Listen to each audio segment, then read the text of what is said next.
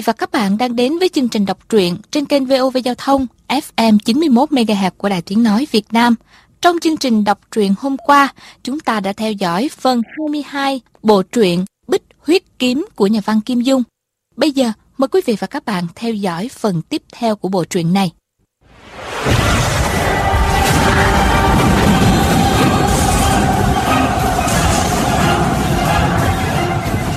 Bích huyết kiếm Vâng, Phần 23 Những người đến dự hội ngày hôm đó, ngoài viên thừa chí, ông Cơm, Thanh Thanh và Hồng Thắng Hải, còn những thuộc hạ dưới trướng của viên sùng quán như Tôn Trọng Thọ, Chu An Quốc, Nghê Hào, La Đại Thiên, còn có Tiêu Công Lễ, ban chủ Kim Long Bang ở Giang Tô. Dẫn theo bọn Tiêu Uyển Nhi, Ngô Bình, La Lập Như, còn có Thanh Trúc Bang ở Hà Bắc do Trình Thanh Trúc dẫn đầu. Rồi còn có quần đạo Sa Thiên Quảng, Chữ Hồng Liễu, Đàm Dân Lý, tỉnh Sơn Đông. Có cả Vinh Thái ở Du Long Bang, tỉnh Triết Giang.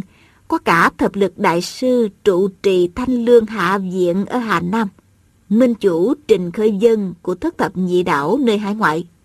Rồi có cả một số người vừa được cứu khỏi xe chở tử tù, như trại chủ Nhiếp Tiên Phong ở Phi Hữu Cốc, tỉnh Hoài Nam, ban chủ Lương Ngân Long của Phàn Dương Bang, ở phía Bắc Giang Tây, còn có cả những thuộc hạ của Thủy Tấn Binh Minh triệu đã đầu hàng. Ngoài ra còn vô số hảo hán giang hồ, danh gia võ thuật đương thời. Trên đỉnh Thái Sơn đủ mặt anh hùng, nhưng viên thừa chi nhìn mãi không thấy A Cửu mỹ miều của Thanh Trúc Bang. Hơi thất vọng, chàng nghĩ ngợi một lúc, nhưng chẳng bao lâu cũng đã quên đi. Bình minh ngày hôm đó, mây trắng dần dụ đầy trong thung lũng, rồi dồn tụ lại bốc thẳng lên trời. Hồi lâu, ở phía đông đang âm u, bỗng xuất hiện một đám mây ngũ sắc lơ lửng trên trời. Màu sắc đám mây này thay đổi không dừng, lúc trắng, lúc cam, dần dần đã có những tia hồng quang chiếu ra bốn phía. Ánh sáng như phun trào ra. Rồi chớp mắt là dần thái dương to như cái khay nhảy giọt lên bầu trời, chiếu vào áng mây ngũ sắc phía dưới. Cảnh tượng vừa đẹp đẽ, vừa kỳ ảo, quần hùng reo hò tán thưởng. Ngắm mặt trời mọc xong, quần hào ngồi ngay xuống đất. Âm dương phiến Sa Thiên Quảng là địa chủ ở đất Sơn Đông này. Bây giờ vết thương đã khỏi, đứng dậy y tuyên bố giọng dạc. Đa tạ các vị tiền bối đại ca nể mặt mà đến nơi này. Tại hạ tiếp đãi không được chu đáo, xin quý vị thứ lỗi. Nói xong, y chắp tay xá chào bốn hướng. Quần hào đồng thanh khiêm tốn đa tạ. Sa Thiên Quảng lại nói. Tại hạ là người thô lỗ, không hiểu đạo lý. Bây giờ xin mời Trình Thanh Trúc, tiền bối, nói chuyện với quý vị. Hai người này nhiều năm không chịu nhường nhịn lẫn nhau.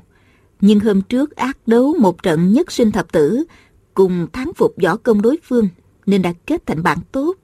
Trình Thanh Trúc đứng dậy lên tiếng. Bọn giang hồ chúng ta cũng từng tụ hội trên đỉnh Thái Sơn, nhưng nhân số lúc đó không nhiều như thế này. Nói ra chỉ sợ quý vị chê cười. Trước đây chúng ta tụ hợp ở đây làm gì? Chẳng qua là phân dụng ảnh hưởng, chia tiền cướp được. Quần hào nghe vậy đều cười rộ. Trình Thanh Trúc lại nói tiếp. Lần này rất nhiều anh hùng bằng hữu đại gia quan lập đến đây. Chúng ta không thể cứ như trước đây nữa. Trước mắt thiên hạ đang đại loạn, dân chúng khó mà sống nổi. Hôn quân vô đạo, trong triều, toàn bọn tham quan ô lại. Bên ngoài quan ải thì bọn thác tử xâm phạm biên giới, cướp bóc giết người, coi sinh mạng bá tính không bằng sâu kiến. Phen này chúng ta phải thương nghĩ đàng hoàng, làm nên một phen sự nghiệp. Xin nói rõ, từ nay về sau chúng ta kết nghĩa, tạo phản. Vị nào không muốn nhập bọn, ngay bây giờ có thể xuống núi. Mọi người nghe xong lời tuyên bố, phần lớn đều máu sôi hừng hực, cất tiếng reo hò. Chỉ có số ít không muốn tạo phản, liền cáo biệt ra đi. Trình Thanh Trúc nói tiếp. Hôm nay những người tụ họp tại đây đều là hảo bằng hữu. Chúng ta lấy máu ăn thề. Sau này hoạn nạn tương trợ lẫn nhau, cùng mưu đồ đại sự. Nếu có ai tham phú quý mà ban đứng bạn bè, hoặc là tham sống sợ chết, tự tư tự lợi, mọi người sẽ giết quách con bà nó. Mọi người lại ôm ào cười nói. Sa Thiên Quảng lên tiếng. Đã tụ hợp thành minh hội, không thể không có minh chủ. Chúng ta phải đề cử một vị anh hùng đại ca.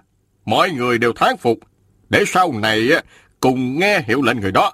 Bất kể ai làm minh chủ, tại hạ nhất định phò tá đến cùng, quyết không dị nghị. Thập lực đại sư đứng dậy nói. Quần long không thể vô thủ, không có đầu, nhất định không hoàn thành đại sự. Chuyện đề cử minh chủ, lão nạp nhất trí tan thành. Vậy minh chủ này phải tri dũng song toàn, có nhân có nghĩa mới khiến mọi người khâm phục. Trình Khởi Dân nói. Đó là cái chắc rồi, ta thấy đại sư rất phù hợp. Thập lực đại sư mỉm cười nói. Ừ, lão nạp già nua, như ngọn đèn trước gió, làm sao mà đảm đương nổi trọng nhiệm này. Trình đảo chủ đừng có trêu chọc nữa. Mọi người xì xào bàn tán, đều cảm thấy nên đề cử minh chủ để hiệu lệnh được nhất quán. Quân hùng phân tán khắp nơi, không lệ thuộc nhau, nhưng lại liên kết thành một khối. Lúc đó, giữa các bang hội dĩ nhiên không đấu tranh tàn sát lẫn nhau, mà quan phủ cũng không dễ dàng bắt bớ. Chỉ có điều, quần hùng xưa nay mỗi người hùng cứ một phương, không ai chịu phục ai. Nếu vì tranh đoạt ngôi minh chủ mà gây ra ác đấu thì không ai mong muốn. Các lộ dân quân kết nghĩa tạo phản là chuyện rất bình thường. Mọi người đều biết, ở vùng Sơn Đông Thiểm Tây đã có tam thập lục doanh, thất thập nhị doanh. Ở Hoành Dương thì có thập tam gia. Chuyện kết nghĩa của họ đồn đãi khắp nơi. Lý Tự Thành cũng từng tham dự. Trình Thanh Trúc đợi mọi người bàn luận một hồi, rồi y lớn tiếng nói. Nếu các vị không còn dĩ nghĩ gì nữa, bây giờ có thể bắt đầu đề cử. Giữa đám đông bỗng có một đại hán khôi vĩ đứng dậy. Y cao tới bảy thước, thanh âm gian dội như đại hồng chung. Lớn tiếng tuyên bố. Trong gió lâm, không ai là không kính nể, không thán phục. Cái mạnh thường mạnh lão già. Tuy lão nhân gia hôm nay không có mặt, nhưng ngôi minh chủ đương nhiên phải là ông ấy. Tại hạ cho rằng không cần đề cử ai khác nữa. Y vừa nói xong, trong quần hùng lập tức có nhiều người lên tiếng reo hò, đồng ý. Viên Thừa Chí hỏi Hồng Thắng Hải. Cái mạnh thường là ai vậy? Hồng Thắng Hải kinh ngạc hỏi. Tướng cộng không biết ông ấy hay sao? Viên Thừa Chí đáp. Bằng hữu trên giang hồ, ta quen biết rất ít. Hồng Thắng Hải lại nói. Đó là mạnh bá phi lão gia, người ta quen gọi là cái mạnh thường. Ông ấy hành hiệp trưởng nghĩa, rất thích kết giao với bằng hữu. Nhân duyên trong võ lâm cực tốt. Ông ấy sáng chế ra mạnh gia thần quyền, khoái hợp tam thập trưởng, biện ảo khó mà lường được. Đệ tử môn hạ của ông ấy nhiều không đếm xuể, có thể nói là đầy khắp thiên hạ. Những người học võ ở phương Bắc, nhắc đến cái mạnh thường không ai không thán phục. Đại hán này là Đinh Giáp Thần Đinh Du, đại đệ tử của ông ấy. Viên Thừa Chiến nói. À, vậy thì đề cử Mạnh Lão Gia làm minh chủ là tuyệt diệu rồi. Chàng nghĩ bụng. Vì Mạnh Lão Gia này chắc chắn nhân duyên cực tốt, nhưng võ công chưa biết như thế nào. Không thì sư phụ đã kể cho mình nghe rồi. Nhưng làm minh chủ võ lâm thì nhân duyên quan trọng hơn cả võ công. Minh chủ thất thập nhị đảo Trình Khởi Dân đứng dậy nói. Oai danh của mạnh lão gia gian dậy khắp thiên hạ. Tại hạ tuy phiêu bạc nơi hải ngoại cũng nghe tiếng từ lâu. Đề cử ông ấy làm minh chủ có thể nói là không còn ai tốt hơn được nữa. Nhưng tại hạ còn một chỗ lo lắng á. Đinh Du sốt ruột, dục giả. Xin ở trình đảo chủ nói tiếp. Trình Khởi Dân lại nói. Ừ, mạnh lão gia đã nhiều năm an cư ở Bảo Định Phủ và thế cực kỳ toàn mỹ. Chúng ta tụ họp ở đây lại là chuyện khuất tức nơi rừng núi. Những việc giết quan tạo phản không biết mạnh lão gia có đồng ý hay không? Có tự nguyện hướng dẫn chúng ta hay không? Nếu không liên lụy đến ông ấy thì trong lòng mọi người chắc cũng không yên được. Quần hùng đều cảm thấy câu này có lý. Mọi người lại im lặng hồi lâu. Ban chủ tiêu công lễ của Kim Long Bang đứng dậy lên tiếng. Tại hạ xin đề cử một vị anh hùng khác, võ công cai thi, nhân nghe trùm đời. Tuy vị anh hùng này tuổi còn rất trẻ, đa số bằng hữu võ lâm chưa được biết, nhưng tại hạ dám nói một câu chém đinh chặt sắt. Chỉ cần vị anh hùng này đứng ra hướng dẫn chúng ta, hành sự nhất định công bằng, danh tiếng nhất định lừng lẫy. Hoàng phủ nhất định không dám coi thường. Sa Thiên Quảng lên tiếng. Trong lòng tại hạ cũng có một vị thiếu niên anh hùng, chắc không tệ hơn vị mà tiêu ban chủ nói đến. Thanh âm Sa Thiên Quảng vốn đã bén nhọn. Khi nói lớn càng chói tai hơn. Y lại tiếp. Tuổi tác tại hạ không dám nói là lớn, nhưng đã sống vô tích sự hơn 50 năm rồi. Kiến thức tại hạ không dám nói là rộng, nhưng đã từng gặp vô số hào kiệt thành danh trong thiên hạ. Nhưng bắt tại hạ phải phục sát đất. Trên thế gian á, chỉ có một vị anh hùng mà tại hạ vừa nhắc đến thôi.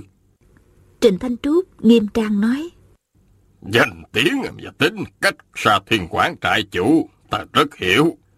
Ông ấy đã tâm phục khẩu phục ai, nhất định là không lầm. Thành trúc bang chúng ta nhất định tán thành lời đề cử của xa trại chủ. Tiêu công lễ bèn đỏ mặt và lên tiếng nói. À, vậy thì à, ngôi bên chủ làm sao đề cử đây?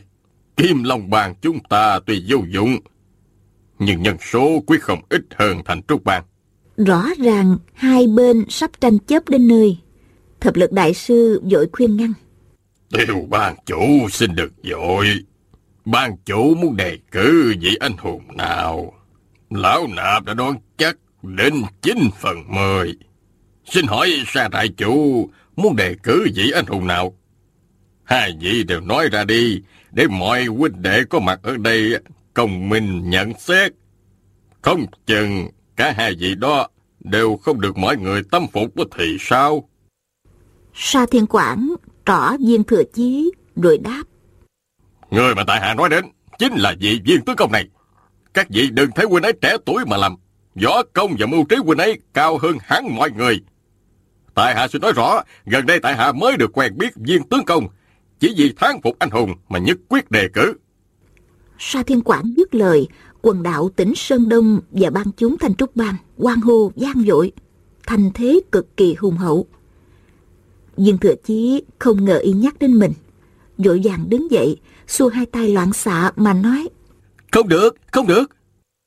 Tiêu công lễ chờ cho tiếng ồn ào dịu bớt, rồi ngẩng mặt lên trời, cười ha hả. Sa Thiên Quảng giận dữ, hỏi. Tiêu bàn chủ, xin thỉnh giáo. Tại hạ đã làm gì đáng bị chê cười?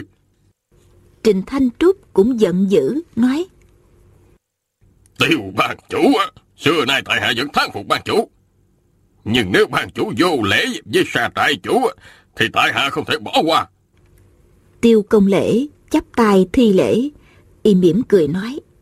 Tại hạ đâu dám chê cười ai. Sa trại chủ, trình ban chủ à, hai vị biết tại hạ muốn đề cử ai chưa? Sa Thiên Quảng giận dữ hỏi lại. Làm sao mà ta biết được? Tiêu công lễ nói. Ngoài viên tướng công ra, còn ai khác nữa chứ? Trình Thanh Trúc, Sa Thiên Quảng lập tức chuyển giận thành vui, đều ngẩng mặt lên trời cười ha hả. Mọi người thấy ba người tranh chấp hồi lâu, thì ra cùng muốn giới thiệu một người. Lập tức cả thung lũng gian dội tiếng cười. Viên Thừa Chí rất lo lắng, chàng dội nói. Tại hạ nhỏ tuổi, kiến thức nông cạn. Hôm nay được tham dự vào đại hội Thái Sơn, làm vinh dự lắm rồi. Tại hạ chỉ mong đi theo các vị tiền bối để góp sức mọn thôi. Quyết không dám đảm đương đại nhiệm đâu. Xin quý vị hãy đề cử hiện tài khác. Tôn Trọng Thọ lên tiếng. Viên công tử là con trai duy nhất của viên đốc sư chúng ta. Đám cựu bằng hữu Sơn Tông này vì tỷ hiềm thân thích nên mới chưa lên tiếng đề cử viên công tử là minh chủ. Thật sự không còn ai thích hợp hơn nữa. Trình Khởi Dân ngạc nhiên, y hỏi. Viên đốc sư nào vậy? Tôn Trọng Thọ đáp. Chính là người từng chỉ huy lực lượng kháng thành ở Liêu Đông. Dù cớ bị hù quân hại chết, tôn danh là viên sùng quán đốc sư. Viên sùng quán kháng địch có công với nước Hồi đó chỉ có bá tính trong thành Bắc Kinh Mới tưởng ông bán nước thông địch Vì cường địch đang dây chặt tấn công thành Bắc Kinh từ vua quan đến dân chúng Đều hoang mang không biết làm gì Nên không xét rõ thị phi Khi viên sùng quán bị sát hại thê thảm như thế Dân chúng các nơi khác biết chuyện Đều cực kỳ phẫn hận Quận hùng vừa nghe được chuyện này tiếng quan hô lập tức nổi lên. Những người chưa có chủ ý đều nhất trí tán thành. Viên thừa chí cương quyết chối từ nhưng không thể được. Hơn nữa, thủy tổng binh vừa đầu hàng và những người như Nhiếp Tiên Phong, Lương Ngân Long vừa được chàng cứu khỏi xe tù cũng cực lực phụ họa. Thế là ngôi vị minh chủ đã định xong. Ban chủ dinh thái của Du Long Bang vốn có xích mích với diện thừa chí. Nhưng bây giờ ý thấy mọi người đều đặt niềm tin vào chàng. Du Long Bang nhỏ xíu, không sao cự lại số đông. Hơn nữa, y nghĩ đến chuyện trên sông Cừu Giang, chàng đã không làm khó dễ mình, còn ném cho một tấm dáng để mình khỏi rơi xuống nước, xấu hổ trước mặt ban chúng. Coi như mình đã chịu ơn rồi. Bây giờ, nhân tiện theo hoa trên gấm mấy lời nói tốt, y bèn đứng dậy tuyên bố. Viên tướng công có võ công tinh thâm, rất nhiều bằng hữu có mặt ở đây đều biết. Tại hạ cũng từng thảm bại với tài huynh ấy. Mọi người chưa kịp ngơ ngác. Dinh Thái lại nói. Nhưng huynh ấy rất biết giữ thể diện cho người khác. Tại hạ tuy thua, nhưng vẫn đem lòng cảm kích. Mọi người đề cử huynh ấy làm minh chủ. Tại hạ đồng ý cả hai tay. Quần hào thấy người từng đối địch với chàng cũng nói như vậy. Bèn quan hô, gian dội. Viên thừa chí nghe thanh thanh khẽ mắng. nín bở đinh giáp thần, đinh du đi đến bên viên thừa chí, ngắm nghía chàng từ trên xuống dưới thấy viên thừa chí thân hình không cao lắm, mặt mũi đen đúa diện mạo chẳng tuấn tú chút nào tuổi lại còn nhỏ trông rất dễ hù dọa y không hiểu tại sao quần hùng lại đề cao chàng đến như thế này y thấy oai danh của chàng chỉ trong chốc lát đã hơn hẳn sư phụ mình hết sức không phục. Bèn nói, Phải chúc mừng viên tướng công rồi. Đồng thời, y đưa tay ra nắm tay viên thừa chí, tỏ vẻ thân mật. Viên thừa chí đáp, tại hạ không dám. Lời chưa nói dứt, tay chàng đột nhiên bị siết lại. Thì ra, Đinh Du sử dụng tuyệt nghệ bá dương cử đỉnh của sư Đinh Du sử dụng tuyệt nghệ bá dương cử đỉnh của sư phụ đã truyền toàn dụng sức giật ngã viên thừa chí, làm cho vị minh chủ này mất thể diện trước mặt đông người. Nếu y làm được, đúng là đắc tội với vô số anh hùng hảo hán, không chừng sẽ bị mọi người bầm dụng ra tại chỗ. Nhưng Đinh Du xưa nay tính tình lỗ muỗng, hãy tức giận là làm, bất cần hậu quả.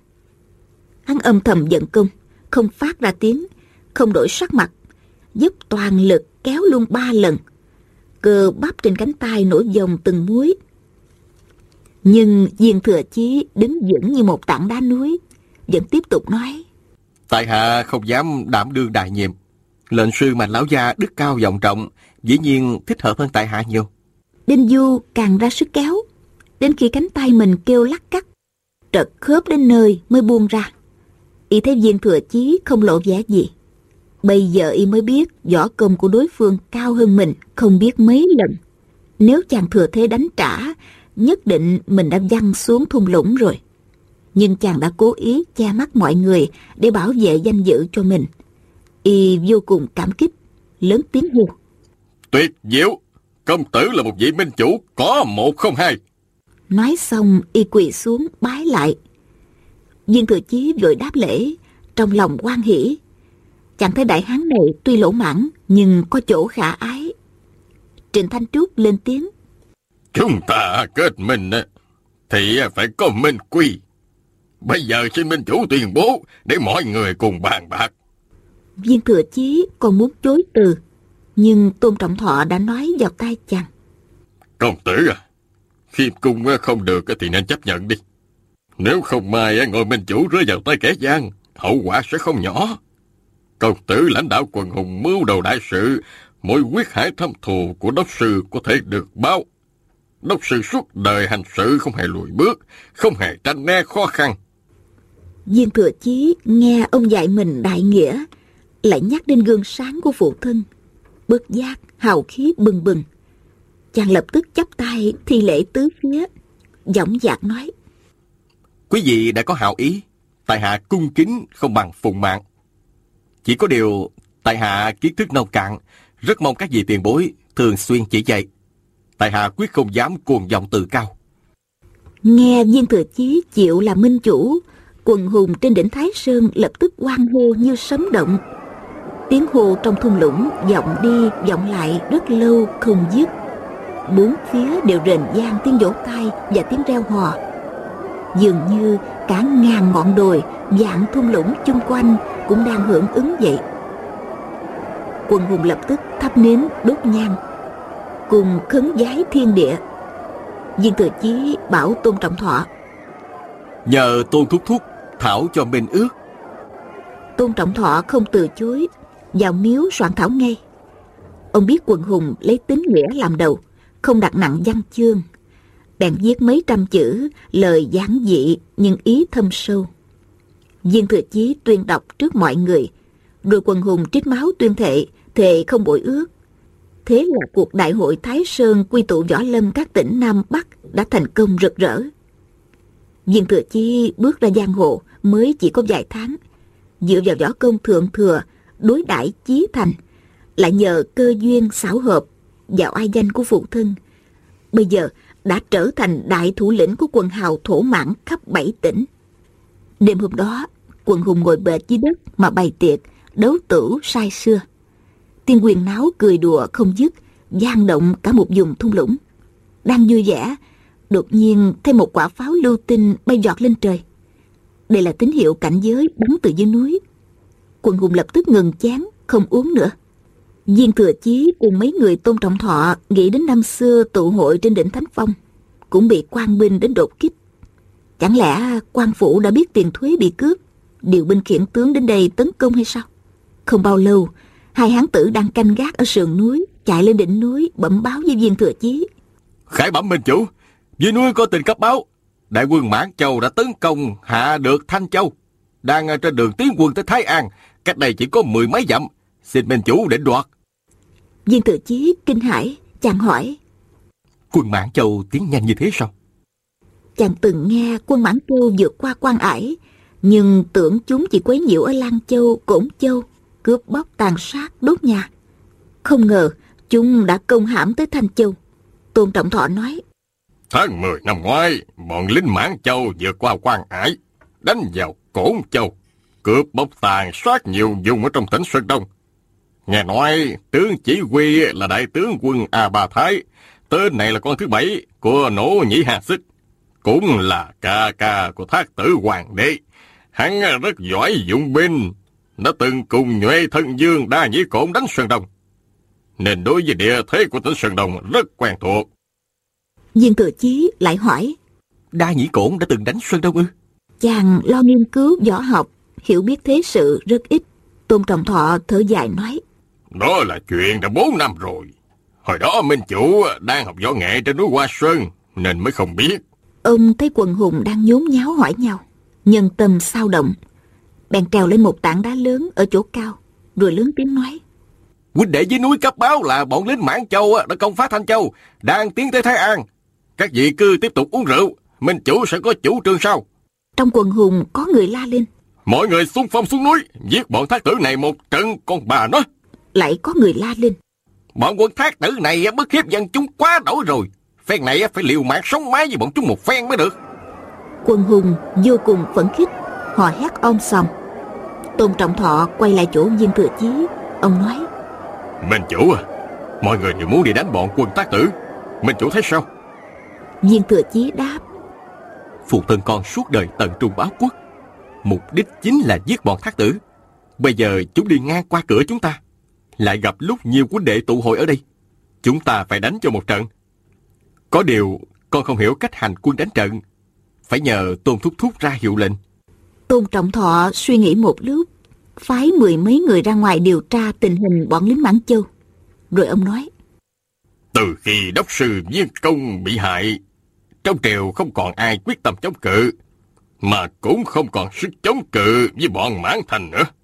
Tháng 6 năm sùng trình thứ 9, Hoàng Thái Cực đã phái A Bà Thái tấn công vào trong trường thành, đánh sâu vào Tân Hà Bắc.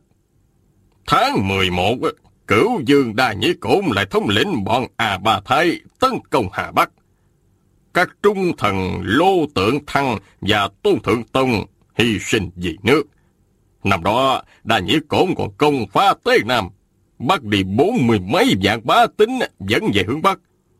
Lần này tên thác tử A Bà Thái lại đến đây.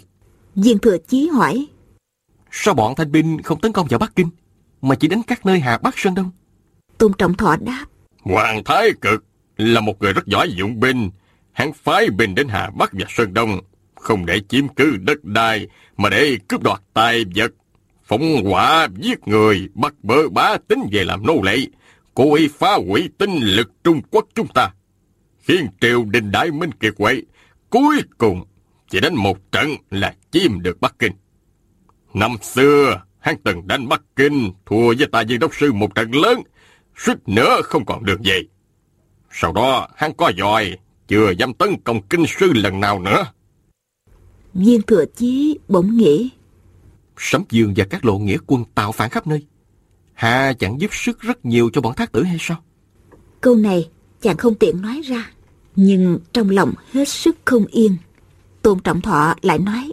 Mười mấy năm nay quân thác tử hết đánh Hà Bắc lại đánh Sơn Đông. Thế mạnh như trẻ tre. Bọn lính nhà Minh chưa thắng nổi trận nào. Quân thác tử đương nhiên nhìn lính triều đình chỉ bằng nửa con mắt. Nhưng người xưa từng nói, kiều bình tất bại. Chúng ta phải nhân cơ hội tốt này để giảm bớt uy phong của chúng. Đánh một trận ra trò thử coi. Viên thừa chí cảm mừng, chàng lớn tiếng hô. Các vị huynh đệ, chúng ta chuẩn bị đi giết quân thác tử. Đêm nay ngủ một giấc ngon lành. Sáng sớm mai, chúng ta xuống núi. Quần hùng lớn tiếng reo hò. Giết quân thác tử, giết quân thác tử. Viên thừa chí ít hiểu về thao lược. Đêm đó phải nhờ Tôn Trọng Thọ bài kế. Sáng hôm sau chàng điều khiển quần hùng xuất phát. Đại quân mai phục ở Cẩm Dương Quan. Khi thấy cờ vàng minh chủ dựng cao ở trung quân, đại quân sẽ xông ra chém giết. Chàng hạ lệnh thủy tổng binh đem theo hai ngàn binh mã thuộc hạ chặn địch đánh trận đầu. Nhưng sợ thủy tổng binh sau khi xuống núi sẽ đổi ý. Chàng bèn phái thêm tiêu công lễ dẫn thủ hạ Kim Long Bang theo giám thị. Nhiệm vụ của thủy tổng binh là chỉ được bại không được thắng. Dụ quân thanh lọt vào ổ mai phục. Cánh quân của thủy tổng binh có áo giáp vũ khí rất đầy đủ, mặc toàn sát phục triều đình. Quả là không có chút sơ sót. Đánh thua chạy trốn lại là ngón nghề của lính triều đình. Phen này họ có thể thi triển hết sở trường mà phục vụ cho minh hội. Cẩm Dương Quan chỉ có một con đường mòn rất hẹp. Hai bên là vách núi. Quần hùng nấp đến xế chiều thì nghe tiếng la ó vang dậy. Một toán lính mình tháo áo giáp, dứt binh khí, theo con đường mòn chạy tới. Thủy Tổng binh cưỡi tuấn mã, nắm đại đao, đích thân cản hậu. Không bao lâu đã thấy quân thanh rượt đuổi. Viên thừa chí nằm sau một tảng đá phía trái đỉnh đồi. Lần đầu tiên chàng nhìn thấy lính Mãn Châu. Nghĩ đến phụ thân nhiều năm quyết chiến với bọn quân thác tử này. Không nén nổi máu sôi sùng sục. Chàng đưa thanh kim xạ kiếm lên, rồi nói. Tôn thúc thúc, chúng ta xung phong xuống đi. Tôn Trọng Thọ nói. Đợi một lát nữa. Khi đại đội bọn quân thác tử đến đây, chúng ta mới dâng cờ lên. Khi đó huynh đệ mai phục xung quanh cùng lúc tấn công. Bọn mãn thanh không sao chạy thoát được nữa. Nghe tiếng càng hiệu nổi gian, một đám lớn kỵ binh thanh xung phong tới nơi. Mấy chục tên lính Minh chạy không kịp, lập tức bị đau thương đâm chém, thi thể ngổn ngang dưới đất. Viên cửa chí trong lòng bất nhẫn, chàng lại dục. Mau mau xung phong xuống dưới mà tiếp ứng. Tùng Trọng Thọ bảo Phải đợi một lúc nữa. Thành Thành lo lắng nói Nếu mà không xuống ngay Đám quân này sẽ bị chúng giết hết Tôn Trọng Thọ cứ nói Phải đợi một lúc nữa. Thành Thành sốt ruột Lo lắng dậm chân tại chỗ Đột nhiên trên đỉnh đồi bên phải có tiếng reo hò dữ dội. Sa thiên quảng đã dẫn quần đạo tám trại sơn đông từ trên đỉnh đồi xung phong xuống. Tôn trọng thọ la lên. Trời ơi hỏng bét rồi. Viên thừa chí hỏi. Sao vậy? Tôn trọng thọ nói. Đám kỵ bên này chỉ là tiên phong mà thôi. Phen này không bắt được nguyên soái của chúng rồi. Sao họ chưa thấy cờ hiệu mà đã tự tiện ra tay? Lúc này quần đạo sơn đông đã hùng hổ chém giết vào trận quân thanh. Sau đó ban chúng thanh trúc bang, kim long bang đang mai phục khắp nơi đều dùng dậy. Thủy tổng binh cũng dẫn quân minh quay lại đánh trả. Tôn trọng thọ thở dài sườn sượt. Ông buồn rầu nói, năm xưa, viên công điều binh, nếu đại tướng không nghe hiệu lệnh mà tự xông ra giết địch như thế này nhất định sẽ bị viên công thỉnh thượng phương bảo kiếm ra chặt đầu hết. Viên thừa chi ái nái chàng bèn nói. Con không ngờ được chuyện này nên chưa tuyên bố nghiêm ngặt là phải tôn trọng hiệu lệnh. Tôn trọng thọ an ủi chàng. Đám anh hùng hảo kháng chúng ta ở đây ai cũng có võ công nhưng chỉ là quân ô hợp. Không thể so với tên binh mà viên công huấn luyện ở ninh diễn năm xưa minh chủ không có cách nào quản thúc họ được đâu. Ôi, cờ vàng chưa dựng lên. Mọi người đã xung phong chém giết loạn cào cào hết. Như vậy đâu có phải là vàng quân đánh trận, chỉ là loạn đã bừa bãi mà thôi. Tôn trọng thọ than thở mãi không dừng. Ông nghĩ đến năm xưa, viên sùng quán lãnh binh tại ninh diễn, hiệu lệnh nghiêm ngặt. Người mấy dạng binh lính, không ai là không nghiêm túc phụng mạng trong lúc ảo não ông lại cảm thấy phần nào chua xót. Thành thành lên tiếng chuyện đã như thế này rồi có than thở cũng vô dụng. Thừa chí đại ca chúng ta ra tay đi. Viên thừa chí đã bước đứt từ lâu chàng bèn hô lớn. Được mọi người xung phong giết giặc. Chàng cầm kim xà kiếm xung phong xuống núi. Tôn trọng thọ kinh hãi ông gọi theo. Minh chủ minh chủ minh chủ là chủ soái phải ngồi trấn giữ trung quân không được đích thân ở địch. Gọi chưa dứt câu viên thừa chí đã thi triển kinh công chạy xa rồi. Chàng xung phong vào trong trận kim xà kiếm vừa vẫy ra đã chặt đứt hai cái thủ cấp lính thanh tôn trọng thọ lại thở dài một tiếng nước mắt chảy xuống như mưa. Ông thầm nghĩ ngay cả minh chủ cũng vậy làm sao mà sánh được với viên đốc sư năm trước hơn ngàn quân thanh bị kẹt giữa con đường núi. Tuy dũng cảm cũng không lập được trận mà đón đỡ. Địch tới sát mình, cung tên không dùng được. Chúng bị quần hào bao vây, tấn công từ bốn phương tám hướng. Không đầy một giờ là chết sạch. Thống soái a ba thái của quân thanh được tiền quân hồi báo là trúng mai phục ở cẩm dương quan y lập tức dẫn quân lui về thanh châu. Trận này không giết được a ba thái nhưng đã diệt được hơn ngàn lính thanh. Thật là đại thắng mười mấy năm nay chưa có. Quần hùng ở cẩm dương quan reo hò đến khản giọng quan hỷ đến phát cuồng. Viên thừa chí nhìn những vết máu trên kim xà kiếm chàng nghĩ thanh kiếm này hôm nay đã giết không ít quân tác tử. Phải như vậy mới không uổng phí vết bích huyết trên thân nó. Đêm đó viên thừa chí tôn trọng thọ chu an quốc nghe hào và la đại thiên ngồi đàm luận, cho rằng trận thắng hôm nay có thể an ủi vong linh viên đốc sư trên trời, đều không nén nổi nhiệt lệ tuôn tràn. Tôn trọng thọ vẫn ân hận, không giết được nguyên soái a bà thái của bọn thanh. Viên thừa chí nói, tôn thúc thúc, huynh đệ chúng ta đánh trận lớn chưa được đâu. Ngày mai con phải lên phía bắc? Số quan bên nhà minh và hết thảy huynh đệ ở đây, nhờ tôn thúc thúc, chu thúc thúc nghề thúc thúc la thúc thúc và các vị thao luyện đàng hoàng. Sau này gặp bọn thác tử, quyết không xung phong giết giặc loạn xạ như ngày hôm nay nữa. Tôn trọng thọ và mọi người đều dân dạ. Chu an quốc, la đại thiên, nghe hào đã từng quyết chiến nhiều trận với quân thanh ở cẩm châu và ninh diễn họ cùng thấy thuộc hạ không tuân hiệu lệnh, kỷ luật không nghiêm, chưa phải là một đội quân tinh nhuệ trận thắng này thật là may mắn quân thành không chỉ tinh thông thuật cưỡi ngựa bắn tên Ngay cả bộ binh của chúng, mỗi khi xung sát, chỉ biết hướng về phía trước, dũng cảm can trường không gì sánh được. Quân triều đình nhà Minh chắc chắn không phải là địch thủ. Năm xưa, viên đốc sư thắng trận ở Ninh Diễn, hoàn toàn dựa vào thành trì vững chắc, sử dụng đại pháo. Nếu phải giao chiến ở nơi bình nguyên giá ngoại, quân Minh Triệu chắc chắn sẽ bại. Trận chiến hôm nay, một là mai phục bất ngờ, giết bọn lính Thanh trong lúc vô ý. Hai là chỉ cắt rời hơn ngàn quân tiên phong của bọn Thanh. Quận Hào và quân Minh có số lượng gấp bội bao dây. Về nhân số đã chiếm thượng phong. Còn diện quân của bọn Thanh không tiến vào được. Hơn nữa, dưới tay viên thừa chí có rất đông người võ nghệ cao cường. Nên khi đối địch với quân Thanh không bị số kém. Chu An Quốc lắc đầu nói. Tôn tiên sinh, viên minh chủ không phải là tại hạ muốn đề cao địch, mà làm giảm oai phong mình. Trận chiến này, nếu một dạng quân địch đối phó với một dạng quân ta, thì quân ta chắc chắn sẽ bại. Nếu địch có hai dạng, ta cũng có hai dạng, quân ta càng thù đậm hơn. Ôi, bọn thác tử lợi hại đến như vậy, thật là không dễ đánh. Tôn Trọng Thọ đáp. Chu Quỳnh, ta hiểu rồi. Quỳnh muốn nhắc nhở mọi người trận đánh thắng do may mắn. Từ nay về sau, mọi người phải nỗ lực gấp bội.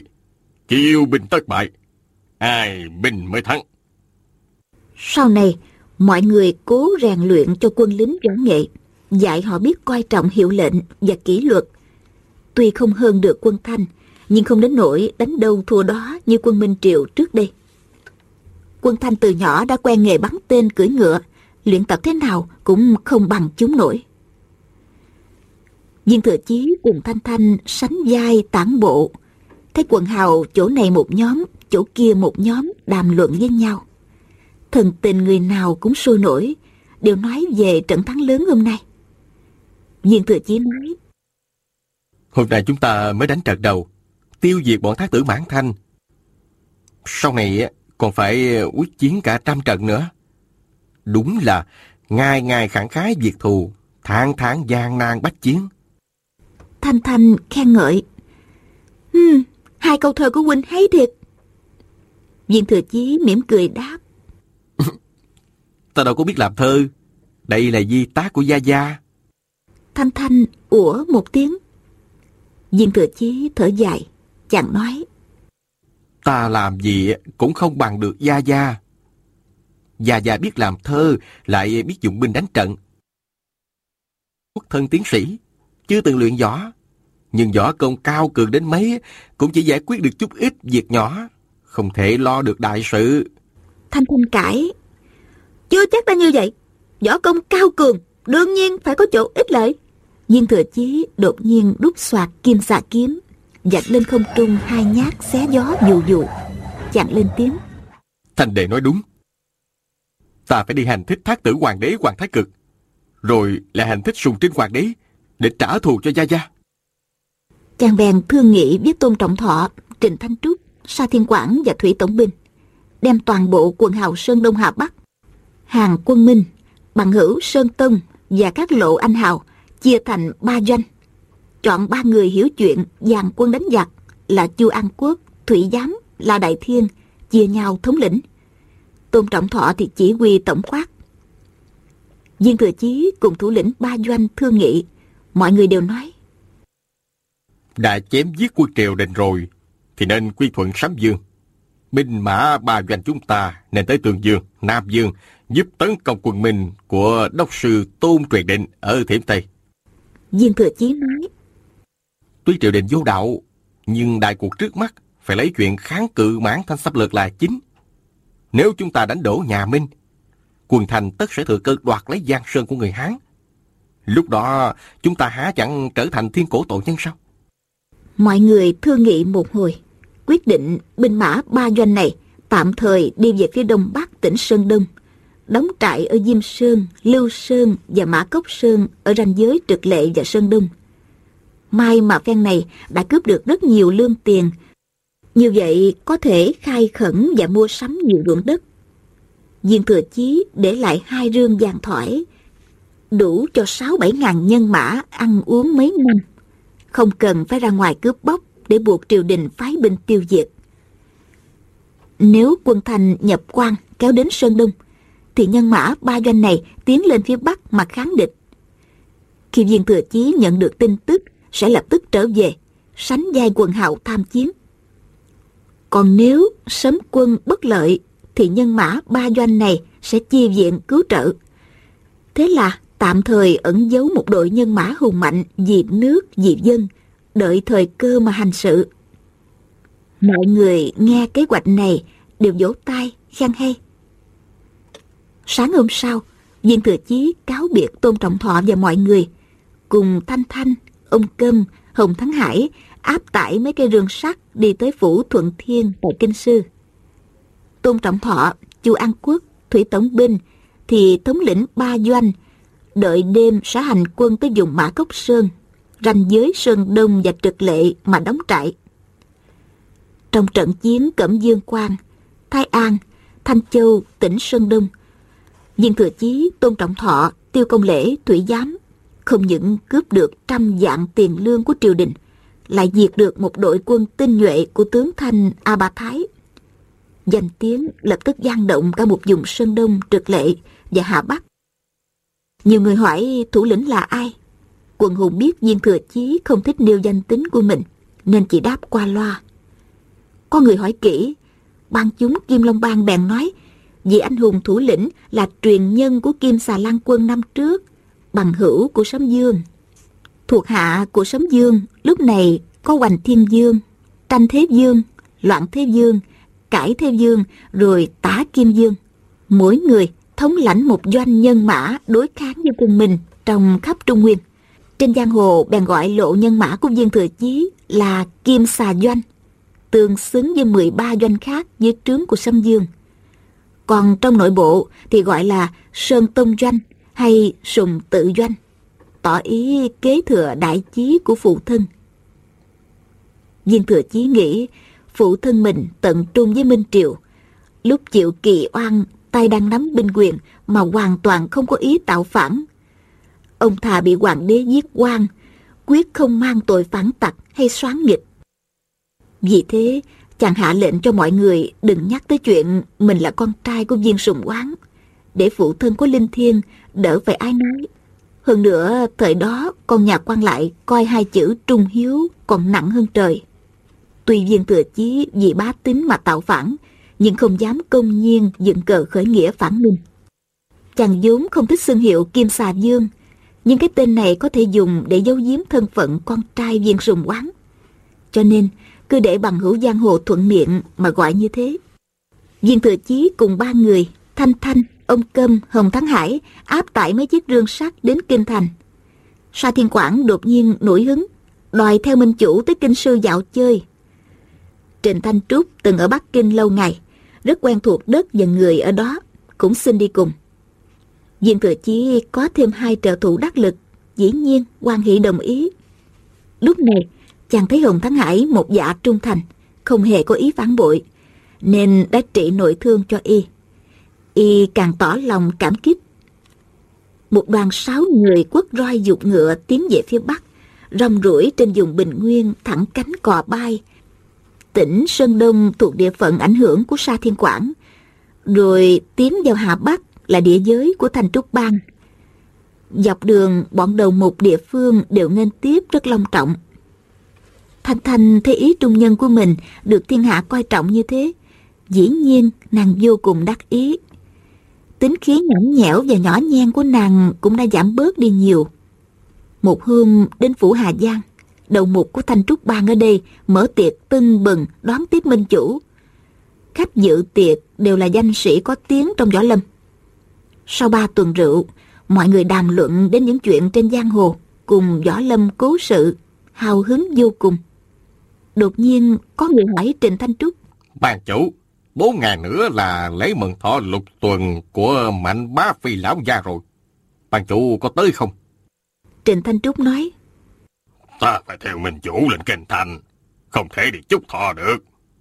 Phải tạm gửi quà thôi. Ta đã chuẩn bị một món quà rồi. Sai người đưa đến bảo định phủ là được. Sa Thiên Quảng cũng nói. Tài hạ đã gửi quà mừng thọ từ sớm. Mạnh lão gia biết chúng ta có việc quan trọng không đến được, chắc không trách đâu. Viên Thừa Chi bỗng nghĩ. Cái mạnh thường lừng danh khắp Đại Giang Nam Bắc. Sắp đến ngày chúc thọ, sao ta không nhân cơ hội kết giao với ông ấy? Chàng bèn nói. Ta đã nghe tiếng mạnh lão gia từ lâu rồi. Thì ra mấy hôm nữa là đến ngày chúc thọ lục tuần của lão nhân gia. Ta muốn đến đó chúc mừng, các vị xem có được không? Mọi người vỗ tay, khen hay, đều nói. Mình chủ mình thấy mặt như vậy, mạnh lão già nhất định rất vui. Thế là hôm sau, mọi người đổi hướng đi về phía Tây. Có thêm mười mấy hào kiệt phủ Hà Giang đi cùng. Khi đến Cao Dương, cách phủ Bảo Định chưa tới một ngày đường, mọi người nghỉ lại khách sạn Duyệt Lai trên đại lộ.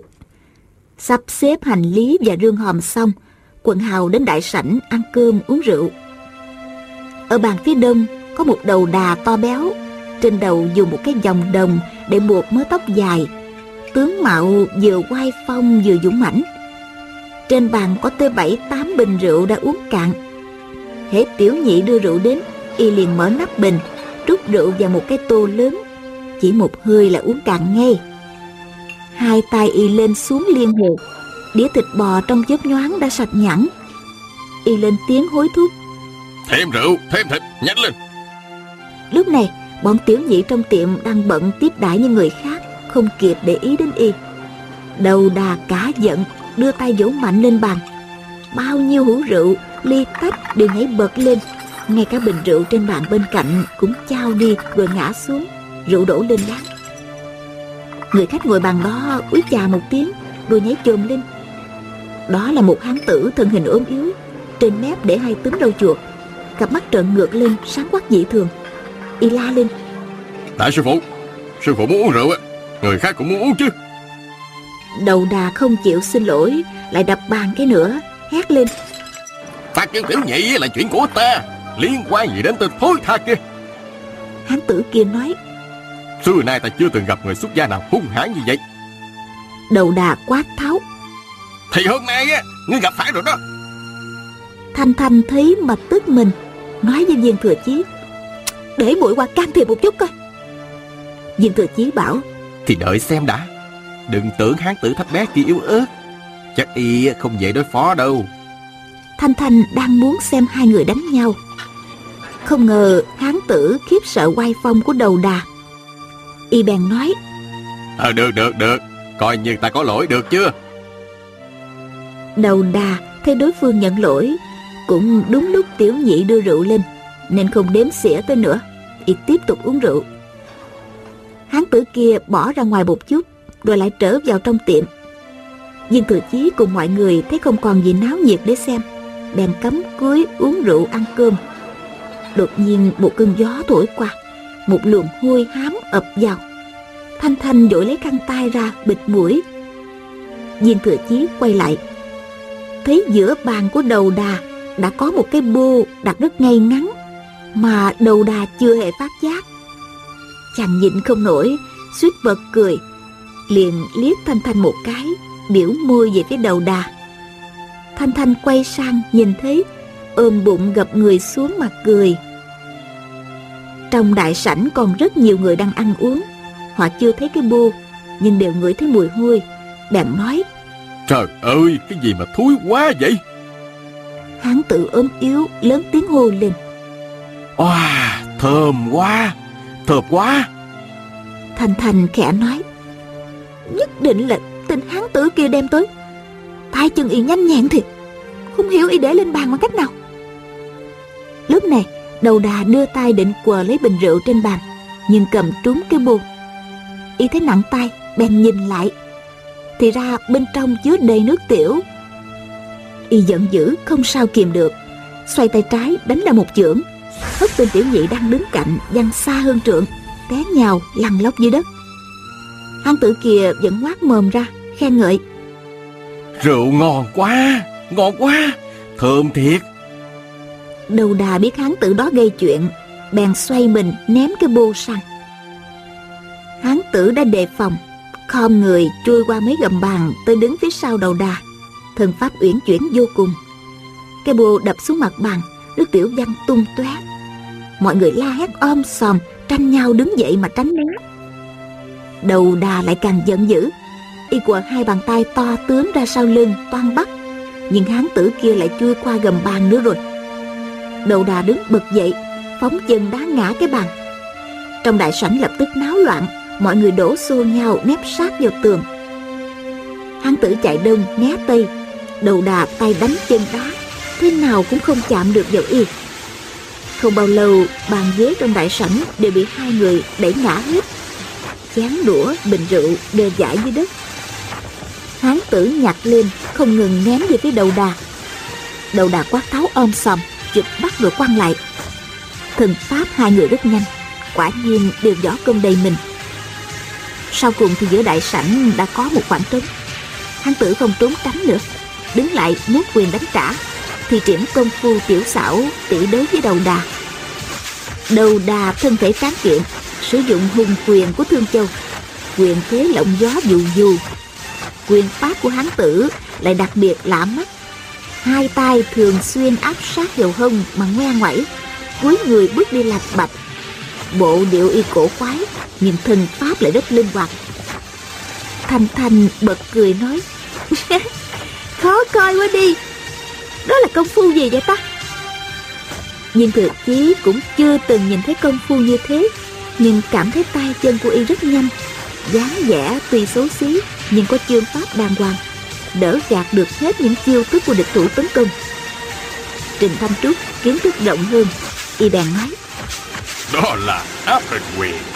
Rất ít nhân vật giang hồ biết loại quyền pháp này. Thanh thanh nghe xong càng tức cười hơn nàng nhìn lại thân thủ và bộ pháp của hán tử đó. Quả nhiên, giống hệt con vịt đang đi. Đầu đà đánh mãi vẫn không hạ nổi đối phương, bắt đầu sốt ruột. Đột nhiên, y nhào xuống đất thì triển qua túy đã sơn môn quyền của lỗ trí thân. Nghiêng bên này, ngã bên kia như đang say rượu. Có lúc y duỗi hai chân, lăn lộn dưới đất, đợi địch thủ tấn công tới, đột nhiên nhảy lên đánh trả. Đầu đà lăn lộn như thế trên người giấy đầy canh thừa rượu cặn và những hạt cơm rơi rải. Ngay cả nước tiểu trong bồ đổ ra cũng thấm được y phục của y không ít. Tỷ đấu hồi lâu, đầu đà bỗng tấn công dứt khoát hơn. Tả quyền y xoay chuyển một vòng, đánh vào sau lưng hán tử. Còn hứa trưởng đánh thẳng vào trước ngực. Hán tử ốm yếu, trước sau đều bị đánh, không còn cách nào tránh né buộc phải dẫn nội công để ngang song chưởng trước ngực. Y quát lên một tiếng. Hay lắm! Ba bàn tay đã chạm vào nhau. Bàn tay của đầu đà đặc biệt to lớn. Còn bàn tay của hán tử ốm yếu thì nhỏ hơn cả người thường. Hai bàn tay của hán tử lọt thỏm vào giữa một bàn tay của đầu đà. Hai người cùng dẫn hết nội lực đẩy mạnh ra trước. Tuy tay trái của đầu đà rảnh rỗi nhưng sức lực toàn thân đã dẫn lên hữu trưởng nên cánh tay trái như bị phế không thể nào dẫn sức đánh ra nữa. Hai bên thế lực quân bình lập tức đứng cứng ở đó không sao động đậy. Tiến không được lùi không xong. Hai người đều biết ai thu hồi lực đạo về trước sẽ phải lập tức mất mạng dưới chưởng của đối phương. Còn tiếp tục đấu nội công như thế chắc chắn không khỏi tiêu hao hết nội lực đi tới chỗ lưỡng bại câu thương. Quý vị và các bạn thân mến, chúng ta vừa theo dõi phần 23 bộ truyện Bích Huyết Kiếm của nhà văn Kim Dung. Mời quý vị và các bạn theo dõi phần tiếp theo của bộ truyện này sẽ được phát sóng vào chương trình đọc truyện ngày mai. Mời góp ý cho chương trình, quý vị và các bạn hãy gửi vào hộp mail điện tử đọc truyện vovavonggmail.com. Đến đây thì nhóm thực hiện chương trình xin phép nói lời chào tạm biệt và hẹn gặp lại.